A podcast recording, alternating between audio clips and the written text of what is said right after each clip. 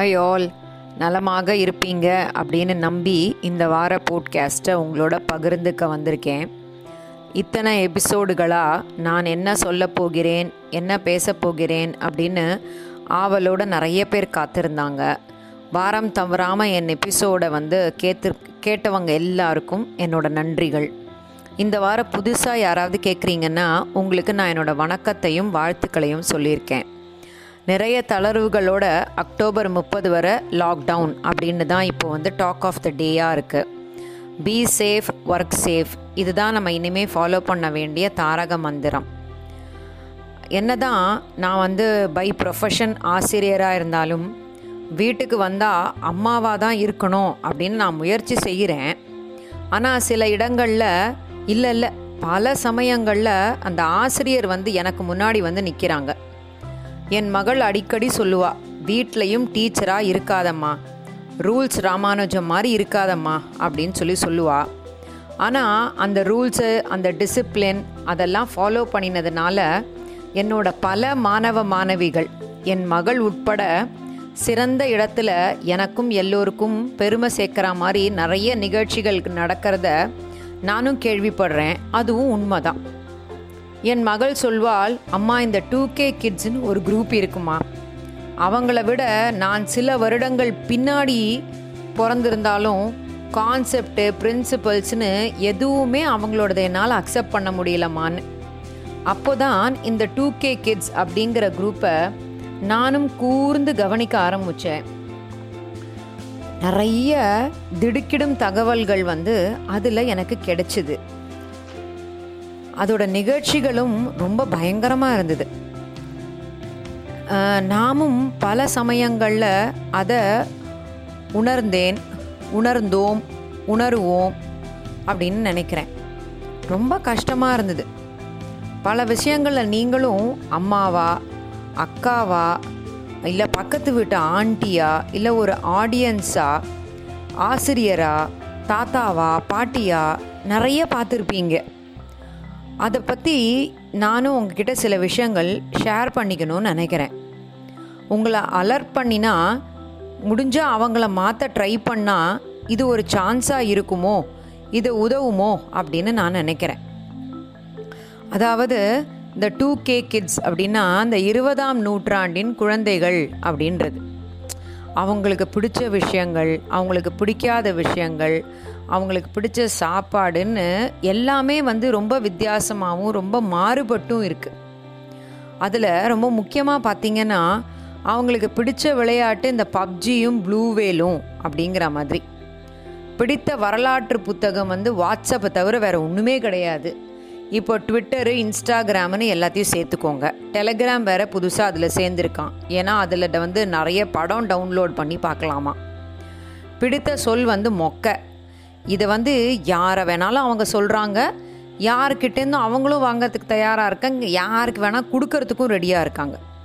பிடிச்ச ஒரே பொருள் என்ன தெரியுமா? செல்ஃபோன் தான். வேறு எதுவுமே கிடையாது.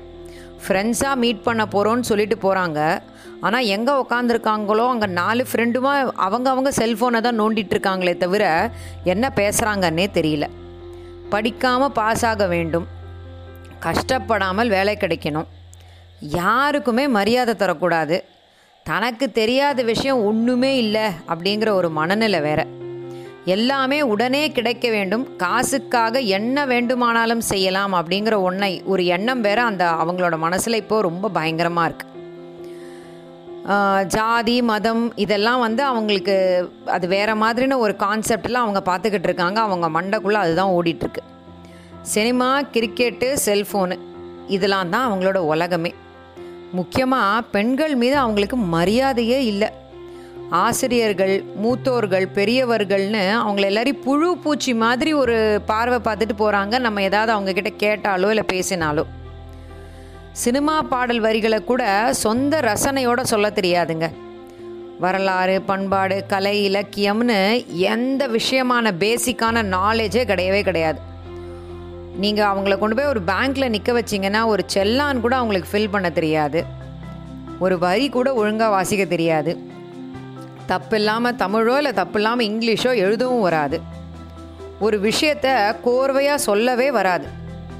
யாராவது வே- ஏதாவது ஒரு கஷ்டத்தில் இருந்தாங்கன்னா அங்கே போய் ஒரு செல்ஃபியை எடுத்து அதை ஃபேஸ்புக்லேயோ இல்லை அவங்களோட சோஷியல் மீடியாலேயோ அப்லோடு பண்ணணுங்கிறது மட்டும்தான் அவங்களோட ஒரே குறிக்கோளாகவே இருக்குது என்ன எங்கே வேணால் எப்படி வேணால் போகலாம் அப்படிங்கிற ஒரு பயங்கர தைரியம் வேறு அவங்களுக்கு இருக்குது ஒரு நல்ல டீக்கா ட்ரெஸ் பண்ணிக்கிட்டு டாஸ்மாக்கு கூட போகிறதுக்கு அவங்க தயாராக இருப்பாங்க.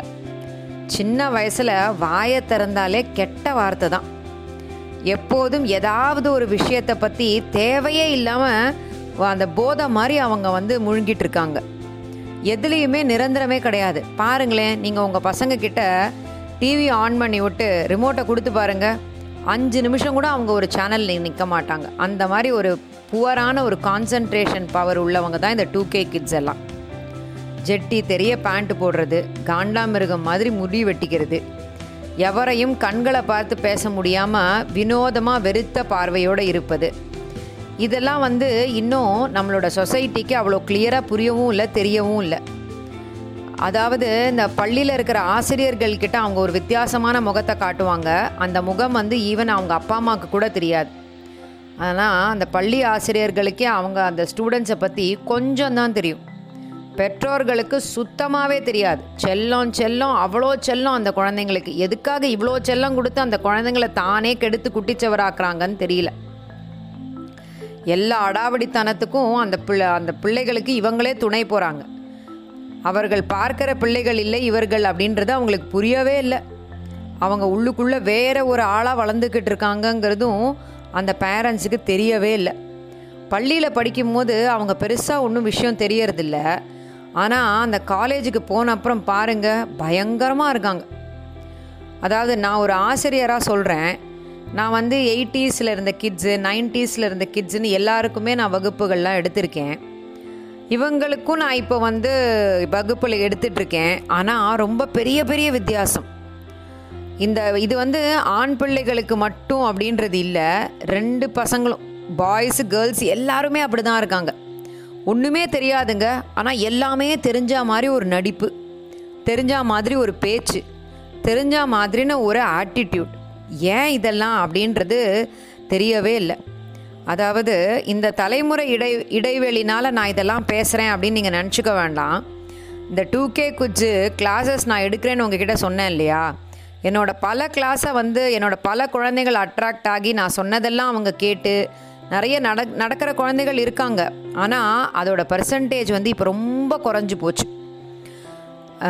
தேவையில்லாத விஷயங்கள் பேசுறது தேவையில்லாத ஒரு பாப்புலாரிட்டியை தேடுறது. இந்த மாதிரி விஷயங்களில் தான் தான் இப்போ வந்து குழந்தைங்க ரொம்ப ஜாஸ்தி வந்து தன்னை வந்து இன்வால்வ் பண்ணிட்டு இருக்காங்களே தவிர பேசிக்கான சில குவாலிட்டிஸை வந்து தனக்குள்ளே வளர்த்துக்கணும் அப்படிங்கிற எண்ணம் வந்து இந்த காலத்து குழந்தைங்கள்ட்ட இல்லவே இல்லை. காலங்காலமாக பெரியவங்க சிறியவங்க அப்படின்னு சொல்லிட்டு சின்னவங்க பெரியவங்களை குறை சொல்கிறது பெரிய பெரியவங்க வந்து சின்னவங்களை குறை சொல்கிறதுன்னு ஏதோ ஒன்று வந்து நடந்துக்கிட்டு இருக்கிற மாதிரியே இருக்கிறதா நீங்கள் இப்போ நினச்சிக்க கூடாது. ஆனால் இது வந்து கொஞ்சம் கொஞ்சம் நாள் ஆக ஆக இது பயங்கரமான விஸ்வரூபம் எடுக்கும் அப்படின்னு சொல்லி நான் நினைக்கிறேன். அஞ்சு ஒரு ஃபைவ் இயர்ஸ்க்கு முன்னாடிலாம் நான் வந்து கிளாஸ்க்குள்ளே போனேன்னா மாணவர்கள்கிட்ட சில டாப்பிக்கை பற்றி பேச ஆரம்பித்தேன்னா கண் அதாவது அவங்கக்கிட்டேருந்து வர ஆன்சர்ஸ் வந்து ரொம்ப ரொம்ப புத்தி கூர்மையோடு ரொம்ப நல்லா இருக்கும். ஆனால் இந்த காலத்து குழந்தைங்கள யதார்த்தத்தோட வாழறதுக்கு அவங்களுக்கு ஆசையே இல்லை. ஏதோ ஒரு மயக்கமான ஒரு உலகத்தில் தன்னை இருக்க வச்சுக்கிட்டு தனக்கு கஷ்டமே இல்லாமல் எல்லாம் கிடைக்கிதுன்னு அப்படின்னு அவங்க நினச்சிக்கிட்டு இருக்காங்க. ஆனால் இந்த மாதிரி குழந்தைகளுக்கு பின்னாடி இருக்கிற ஃப்யூச்சர் வந்து எவ்வளவு பயங்கரமானதுங்கிறது நம்ம பேரண்ட்ஸாக நம்மளுக்கும் புரியணும் அந்த குழந்தைங்களுக்கும் நம்ம புரிய வைக்கணும். வளர்ப்புலையிலே கொஞ்சம் தப்பு இருக்குன்னு நான் நினைக்கிறேன். அதனால் நம்ம என்ன பண்ணணும்? கடந்த பல்லாயிரம் வருடங்களில் இப்படி ஒரு ரசனை கெட்ட சுய சிந்தனையற்ற சோம்பலும் அலட்சியமும் கொண்ட தலைமுறை வந்து நம்ம பார்த்ததே இல்லை. என்னதான் நம்ம தலைமுறையை பற்றி குறை சொல்லிக்கிட்டே இருந்தாலும் இது நிஜமான குறைங்க. இதை வந்து நம்ம எல்லாருமா தான் தீர்த்து வைக்கணும். ஆசிரியராக நான் மட்டும் இதுக்குள்ளே இறங்கினா பத்தாது. பே பேரண்ட்ஸாக நீங்களும் இதில் இறங்கணும். பெரியவங்க நிறைய பேர் இதில் இறங்கணும். அந்த குழந்தைங்களுக்கு எது உண்மை எது பொய் எது நல்லது எது கட்டுதுன்ற விஷயங்கள் எல்லாமே நம்ம சொல்லித் தரணும். உண்மையான உண்மை என்ன அப்படின்றத அவங்களுக்கு புரிஞ்சுக்கணும். அதனால் நம்ம எல்லாருமா சேர்ந்து இந்த தலைமுறையை கொஞ்சமாவது சீர்திருத்துறதுக்கு ட்ரை பண்ணுவோம். நிறைய யோசிங்க.